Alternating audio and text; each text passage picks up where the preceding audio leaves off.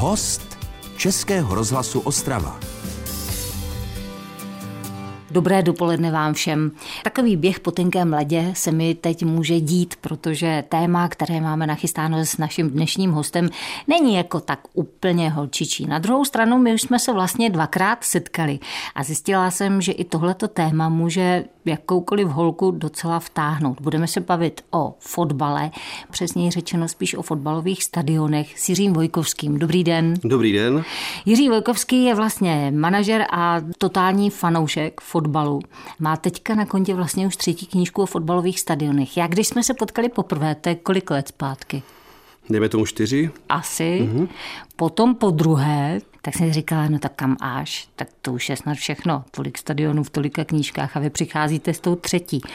Kolik jich teda jako máte zmapovaných, víte to ve všech knihách? Celkem eh, těch fotbalových stadionů v těch eh, třech knihách, které je zmapováno eh, kolem 150, a to číslo přesně nevím, protože u některých stadionů taky je, jsou nějaké odstavce o těch předchůdcích, o nějakých těch legendárních předchozích stadionech, které už nestojí a na jejich místě stojí právě ty nové stadiony, takže kolem 150 v těch, těch třech knihách stadionů zmapovaných je. No a když člověk přistupuje k takovému nápadu, jako že je teda zvětšní v knížkách, tak kam až to chce hnát, teda vy? A teda co se týče knížek, tak eh, ano, to je, co se týče fotbalových stadionů, teda tak na kontě je tahle třetí kniha. A celková je to moje eh, no, čtvrtá kniha, do toho vlastně mezi tím druhým a třetím dílem eh, přišel vlastně taková pecka, že životopis Milana Baroše, jeho jsem spoluautorem teda, společně s Jirkou Holišem, nejlepším kamarádem Milana Baroše. Takže to je jako v pořadí čtvrtá kniha, kterou dávám dohromady. A chtěl bych v tom pokračovat, protože nějak jsem se v tom, dá se říct, našel. Ale co se týče fotbalových stadionů, tak je to kniha poslední, tím zakončuji jako takovou třídílnou edici, protože eh, si myslím, že kdyby jsme pokračovali, kdybych pokračoval dál nějakým čtvrtým, pátým dílem, už by to prostě ztratilo svůj lesk a, a už by to prostě bylo přehnané, asi si myslím. A když se budeme bavit teďka o té poslední, co všechno tam najdeme. Dá se ještě pořád najít něco, co teda jako může být opravdu nějakým špekem, něčím kuriozní, jakkoliv vybočující, nevím. Dá, dá se, dalo by se právě v tohle pokračovat i v dalších knížkách, eh, o dalších stadionech, je opravdu, opravdu strašně hodně v Evropě, ne v Evropě, ale po celém světě, jako zajímavých eh, stadionů. Ale tou třetí knížkou, jak jsme se bavili, zakončuju tuhle edici a ta je trošku jiná v tom, nebo koncept je zachován stejný jako v předchozích dvou dílech, ale jiná je trošku v tom, že je to spíše pro ty fotbalové fanšmekry, že tam jsou stadiony, dá se říct, méně známé nebo ne až od tak slavných klubů. A teď mi napadá například druholigový Kaiserslautern v Německu nebo i třetí ligový vlastně Dynamo Drážďany, což e, jsou kluby už méně známé. Ta knížka je taky jiná ještě v tom, že tam e, kromě těch jakoby e, top evropských soutěží, jako je Anglie, Francie, Německo, Španělsko, Itálie, Holandsko a tak dále, tak tam vlastně jsem se dostal ke stadionům například ze Srbska, z Řecka, taky ze Švédska, z Maďarska, méně fotbalových zemí, ale proto jsem chtěl, ať se ten fotbalový fanoušek i eh, s, tím, s tímhle stadiony seznámí. Všechny ty stadiony, které v těch knížkách jsou, tak vy jste fakt osobně viděl? Ne, to ne, to, to, to bych jako byl bych strašně rád, kdyby tomu tak bylo, nebo kdybych to aspoň za svůj život eh, stihnul, ale jsou tam stadiony, kterých se dá prostě zjistit eh, a načíst a eh, si spoustu těch fakt jakoby ověřit, najít takové ty špeky, jak jste zmínila, nejsou to klikat špeky, ale opravdu takové ty zajímavosti, které se odehrály buď té, při té stavbě nebo při těch zápasech. A naštěstí mi s komentáři pomohl Tomáš Ujfaluši, česká fotbalová osobnost, který tam okomentoval no, stadiony, na kterých si zahrál a, a kde působil. Čili si je osahal. Ano, do okolností teď v sobotu víkendu, že Baník hrál se Spartou. Bohužel jsme teda prohráli, nepostoupili jsme dál, ale už na tom zápase nemohla chybět moje osmiletá dcera, která tím, že je holka, tak jsem jí nechtěl jako nějak jako do toho zatahovat nějak v vozovkách násilím. Prostě přirozenou cestou si tu, se to prostě k tomu baníku eh, to srdce jako zaplálo a eh, opravdu, když je třeba poločas a už se začíná hrát a my ještě nejsme na tom místě, tak už mě tahá a tati, pojďme, pojďme, už se začíná hrát, takže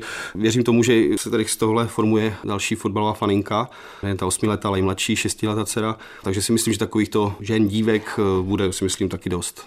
Co byste řekl na to, kdyby teď za váma ty vaše holky přišly s tím, že to chtějí hrát? No, tak samozřejmě bych nebyl proti, ale já jsem zase takový ten, jak říkám, netahám je do toho, jako tím, že mám rád fotbal, ale já to beru, že to je fakt takový ten chlapský sport, mm-hmm. ale samozřejmě, kdyby chtěli, nemám s tím problém.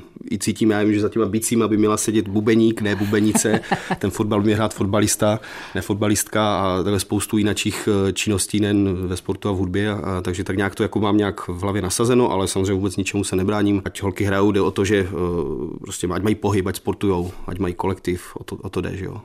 No kam jsme se to dostali třeba hned takhle v úvodu, když jsme začali fotbalovými stadiony, ale já věřím, že ty cesty našeho hovoru můžou být ještě klikatější s Jiřím Vojkovským, to je momentálně host Českého rozhlasu Ostrava. Český rozhlas Ostrava. Rádio vašeho kraje. Jiří Vojkovský je dnes hostem Českého rozhlasu Ostrava, muž, který se rozhodl do hned tří knih vecpat spoustu stadionů z celého světa. Z Evropy? Jo. Z Evropy. Mm-hmm.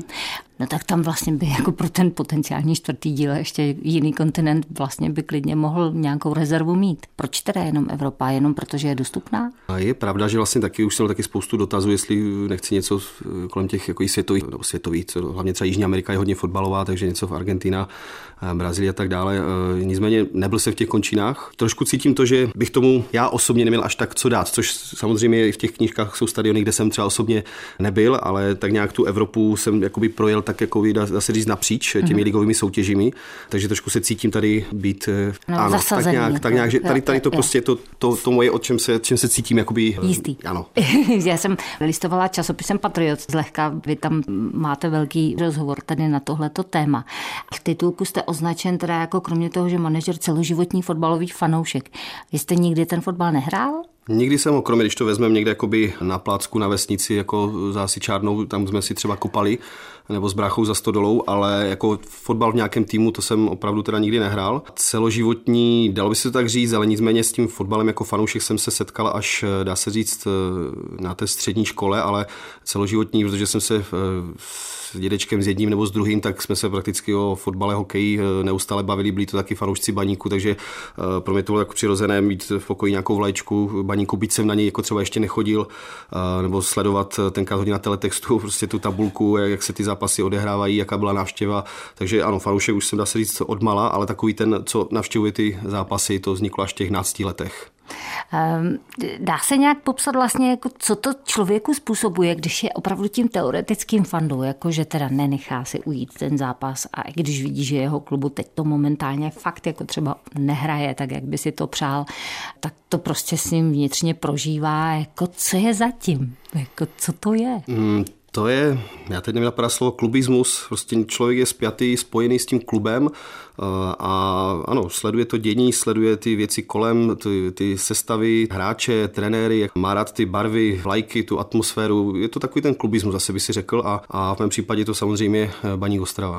A jak se prožívá to, když je třeba s tím klubem spjato a to spíš souvisí s jeho eh, jinou sortou fanoušků, které můžou, nevím, někde něco vyvést a pak se teda o nich mluví a už je na ně nějaký náhled všeobecný, vrhá to jaký jakýsi stín nebo jakési světlo, tak jak ten klubista zapálený vnímá jak, tyhle věci? Jak to vnímá?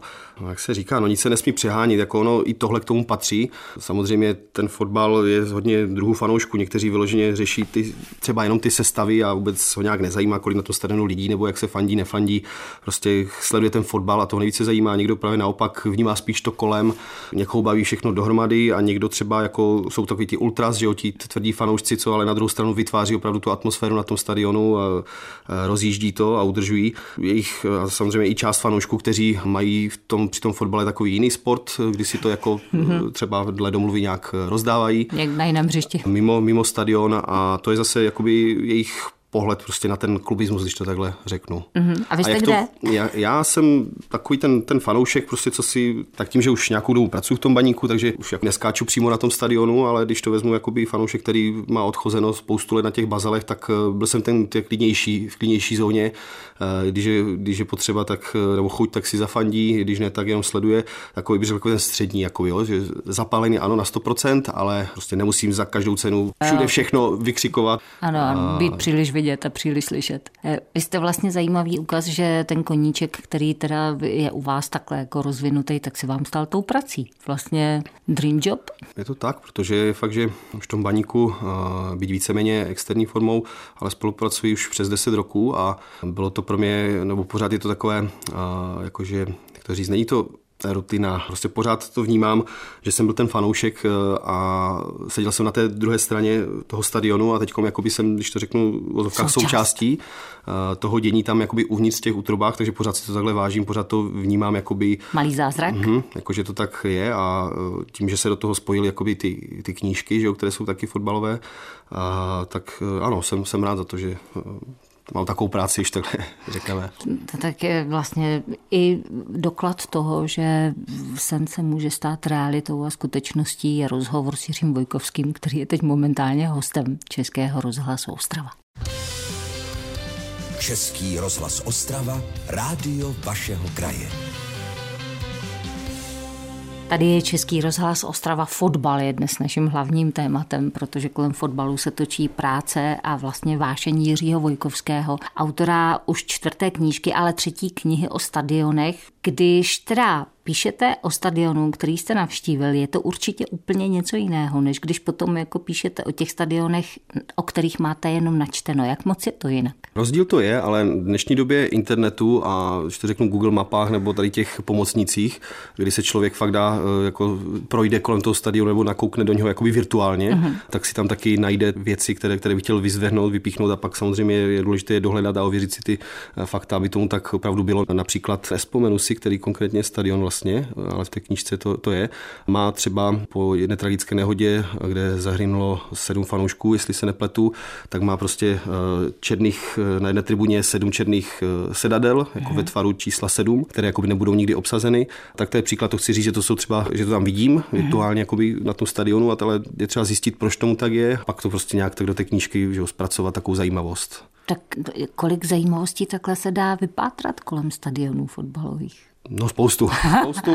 Na každém něco. Prostě něk, některý právě stadion je opravdu, když se teda bavíme zase, máme před sebou tady tu knížku, Aha. ten třetí díl, tak eh, přes celou obálku je stadion z Irska, Viva Stadium. Ten je obrovský, ale není to až tak jako ten klubový stadion, to spíš národní stadion, hmm. kde se hrají vlastně taky i eh, rugby mimo fotbal, ale ten je zase atypický, eh, to zase fanoušek, když si tu knihu koupí, tak uvidí na té obálce, jak za jednou brankou je třeba 15 řad, ale hned na, na té delší podélné tribuně vlastně skokově se přejde do třech třech pater obrovských tribun a je to architektonicky krásně vyřešeno. Je to stadion, který třeba nemá pro mě až nějakou takovou tu významnou historii, ale prostě vzhledově je prostě nádherný. Ale naopak, ano, jak jste zmínila, jsou prostě i ty menší stadiony, stadionky, prostě co mají zase nějaký ten svůj jináčí nádech, kouzlo. Tady vidíme stadion Utrechtu. Ty tribuny jsou taky jinak zpracovány, eh, kde si architekti dobře pohráli a jo, proto je třeba ho zmínit té knížce. Vy jste řekl, že jste se teď v tom psaní tak nějak našel. Když jste psal teda životopisnou knížku eh, Milana Baruše, Babiše, tak eh, to je, to je prostě jiná disciplína úplně. Tam člověk má jenom jeden pokus, že jo? Je to opravdu jiná disciplína, ale tam, jak jsem už zmínil v úvodu, vlastně jsem spoluautor, druhý spoluautor je Jiří Holíš tam jsme se našli, psali jsme to jako dohromady, snad na většině věcech, nebo určitě na většině jsme se fakt zhodli a uh, takže tam je to fakt o té spolupráci, ale samozřejmě rád bych se nějak posunul a zkusil i něco dál, takže je to velká zkušenost, jak vytvořit takovou, takový typ knihy a ještě po boku takové osobnosti, jako je Milan Baroš. Jak to vznikalo, ta knížka, jako kam až vás pustil? Tím, že vlastně jsme té knižce chtěli, nebo i ten eh, Milan tam eh, nejen ty sportovní věci, jo, protože ono ty životopisy eh, těch osobností, nejen fotbalových, ale jakýkoliv věcí hereckých, nebo tak ono to si myslím nemělo by být jenom o těch největších rolích nebo těch nejlepších golech a zápasech, ale právě o tom životě samotném. Takže myslím, že tam jsme se, ta knížka jako nabízí spoustu věcí do toho zákulisí, no, nejen fotbalového, hlavně toho života toho Milana. Překvapilo vás něco? Teď mi vyloženě napadá, jak eh, v Turecku eh, měl zahradníka, eh, který tam jako z Moldavska, který tam pracoval se svojí přítelkyní a jak si po tréninku šel jednou odpočinout, takhle dal si lehára do, do býváku, tak eh, slyšel obrovský kravál a tak běhl na, na trávník jako na zahradu, co se děje a zahradník prostě mu chyběly čtyři prsty na ruce, čistil se kačku, nějakým způsobem se mu to zaplo. Takže Barry tam začal jakoby eh, sbírat prsty do misky z ledu a volal sanitku a jeden teda nějak nenašel, že tam myslím později si se nepletu dovezl. A, ale to pokračuje dál, třeba, že dostal se do nemocnice, že jo, ale neměl prostě pojištění ten Moldávec, eh, tak samozřejmě ten lékař říkal, že mu to nemůže operovat, protože by to neměl kdo zaplatit, no tak Vary se zeptal, kolik ta operace bude stát, prostě, takže mu to zaplatil a doktor ještě si k tomu vyžádal eh, jeho podepsaný dres, takže ještě zpátky pro dres, zaplatil tomu eh, klukovi zahradníkovi operaci, myslím, že z těch čtyřech prstů mu jeden nezachránili, ale tím chci říct, že prostě tam se ukáže charakter toho člověka, že opravdu tomu člověku zachránil ten život, dá se říct. Jako. Wow. A což, takže takových věcí tam je spoustu v té knižce a pořád doporučuji, aby si opravdu ti nejen milovníci fotbalu nebo Milana Baroše, ale vůbec těch životopisů těch osobností, aby si pořád tu knížku koupili. Jak dlouho jste na ní dělali? Tahle práce celkově trvala rok. A když mluvíte o tom, že teda to psaní vidíte jako nějaký další smysl, tak jakému druhu psaní teda byste ještě se chtěl věnovat dál? Co se týče oboru, no tak asi bych měl zůstat v tom fotbalovém prostředí, nebo minimálně v tom sportovním, protože tam nějak, no, se, tam, tam se nějak cítím, pohybuju. Něco už je rozděláno, to bych zatím nechal pod pokličkou. A, no proto kolem toho hrance kroužím. Mm, samozřejmě jsou tam, už jsem taky oslovil nějaké eh, lidi, nějaké spolupráci, něco je takhle ještě otevřené, nepotvrzené, takže věřím, že z toho vznikne další, další knížka, ale chce to nějaký čas ještě. Jiří Vojkovský, tajnost tiskář a autor čtyř knížek a tří o fotbalových stadionech, tak to je stále můj dnešní host. Český rozhlas Ostrava, rádio vašeho kraje. Tady ve studiu Českého rozhlasu Ostrava stále ještě trávíme takový fotbalový čas. Trošku procházíme fotbalové stadiony v knížkách Jiřího Vojkovského. Ta třetí knížka, ta vlastně teprve teďka do toho světa je vyprovázena, že jo? Ona je ještě horká a ještě vlastně nepokřtěná, když si povídáme my dva. Mm, je to tak. Říkáte horká ještě, ano, a křtít se bude v pondělí 28. listopadu v Domě knihy v centru Ostravy, takže tím bych chtěl vlastně fotbalové fanoušky pozvat. Je to taková beseda s křtem dohromady, kde bude taky host z Baní Baníku Ostrava. To jméno ještě nemůžu říct, protože není ještě potvrzeno, Aha. že bych teď byl ten newscast, to ne, ale s paru uh, fotbalisty nebo osobnosti se bavím a který z toho vyjde najevo, tak to se teprve uvidí, ale určitě to bude zajímavý host prostě z, z Baníku Ostrava. A teď je otázka, jestli je to popsatelné vlastně, jako kdy je to největší zadosti učinění, když napíšete knížku a teď ten největší uspokojující pocit je která fáze? Těch fází samozřejmě několik a ta závěrečná fáze právě je třeba to, že sedím tady v rádiu, časopise nebo deníku je nějaký rozhovor. Tím to jakoby tak finišuje a když ta knížka pokřtí a takové i ty mediální věci kolem toho skončí, tak dá se říct, že to je takové to, mám to za sebou. A takhle etapa skončila, nechci říct přímo úleva, ale jako jo, tak člověk to má za sebou a těší se, že to bude prodávat. Kdy jste naposled koukal na nějaký fotbal? No bylo to vlastně na zahájení mistrovství světa v uh-huh. netradičním zemí Kataru, taky se o tom hodně mluví, hodně fanoušků tom bojkotuje, nebo dává to najevo i na stadionech eh, prostě transparenty, uh-huh. jako bojkot uh-huh. Kataru. Naposledy jsem viděl zahajovací zápas, eh, kdy Katar prohrál 2-0 s Ekvádorem a tam mě trošku překvapilo nemile, že v polovině zápasu, dá se říct, prostě tam spoustu těch eh, místních fanoušků opustilo stadion, protože prohrávali prostě nefotbalové, taková neúcta k tomu. Tak to je mistrovství světa, je to největší svátek prostě fotbalový, který se koná jednou za čtyři roky. Takže teď jsem trošku odbočil, ale, ale jako nešlo to asi neříct, no, že to je takové zvláštní. No tak je to téma, které registrují i lidi, kteří se tím fotbalem nezabývají, takže já jsem si říkala právě, nakolik to místo může celé to mistrovství zatraktivnit nebo naopak nesatraktivnit pro, pro ty diváky? No, no se to vesměs vybrají třeba i ty země, třeba nefotbalové kolikrát jako do ty šampionáty, ať se tam ten fotbal jakoby eh, dostane. Nicméně nevím, jestli tohle je vyloženě úplně ta prává cesta, cesta, tohle umístění, ale na druhou stranu takhle vnímám i různé fanoušky, kteří říkají, kašleme na to, pojďme se těšit na fotbal, pojďme se těšit na ten svátek fotbalu, jakože se budeme dívat na ty nejlepší týmy na světě, nejlepší hráče. Samozřejmě někteří tam chybí, protože někteří se tam nedostali, teda i naše Česká republika se tam eh, nedostala, ani Slováci. A, takže vnímám to i takhle, ano, pojďme se těšit, pojďme se dívat na ty zápasy, ale na druhou stranu není to to pravé mistrovství světa, asi co vždycky před tím letem nějak tak jako prostě bývá. A, je to jinak. A má, když už to není úplně top fotbalová země, tak prostě je to ta, takže takové smíšené pocity z toho. No a jak se daří tomu baníku teď? Herně určitě dobře, jak to, co teď vlastně baník posledních několik eh, zápasů předvádí, tak opravdu je to fotbalové, je to jako jinačí baník a prostě ten tým šlape. Doufám, že na, na jaře prostě zabojuje o ty přední příčky, ale tím nemyslím jako, samozřejmě by to bylo krásné, ale je to nereálné, myslím o ty úplně přední, jako první, druhé, třetí místo, ale tam baník si myslím, že tam určitě patří a když se někdy povede doufám, že se to blíží, nějaká ta vlastně sezona se vyvede, že opravdu se zopakuje ten titul, který ho zopakuje. Ono se nezdá, ale když už to vlastně 2000, rok 2004 byl ten poslední titul. A... Vím přesně, co jsem dělala v té chvíli.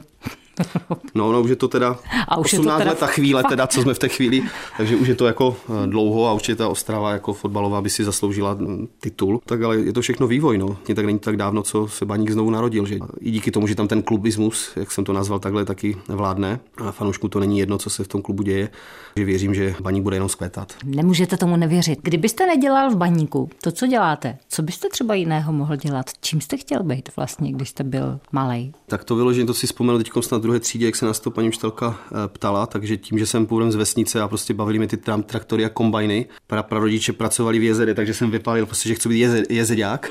jsem fakt chtěl jezdit s traktorem nebo s kombajnem. Jsem rád, že se to dá, dá se říct nestalo. A když jste byl větší? Jo, to jsem už vlastně vím, tak já jsem byl vášnivý bubeník, ale zase potom bylo to dospívání, končila střední škola, prostě věděl jsem, že nějak by to chtělo ještě víc zatím studiem mít, takže nastala vysoká škola a už prostě jsem viděl spíš to jako to studium, no, jako tom prvním místě. Což se povedlo, ano, vystudoval jsem vysokou školu báňskou, jako inženýr v oboru telekomunikací, což nebyla sranda vůbec, ale jako paradoxně se v tom oboru absolutně teda nepohybuju. Mm-hmm.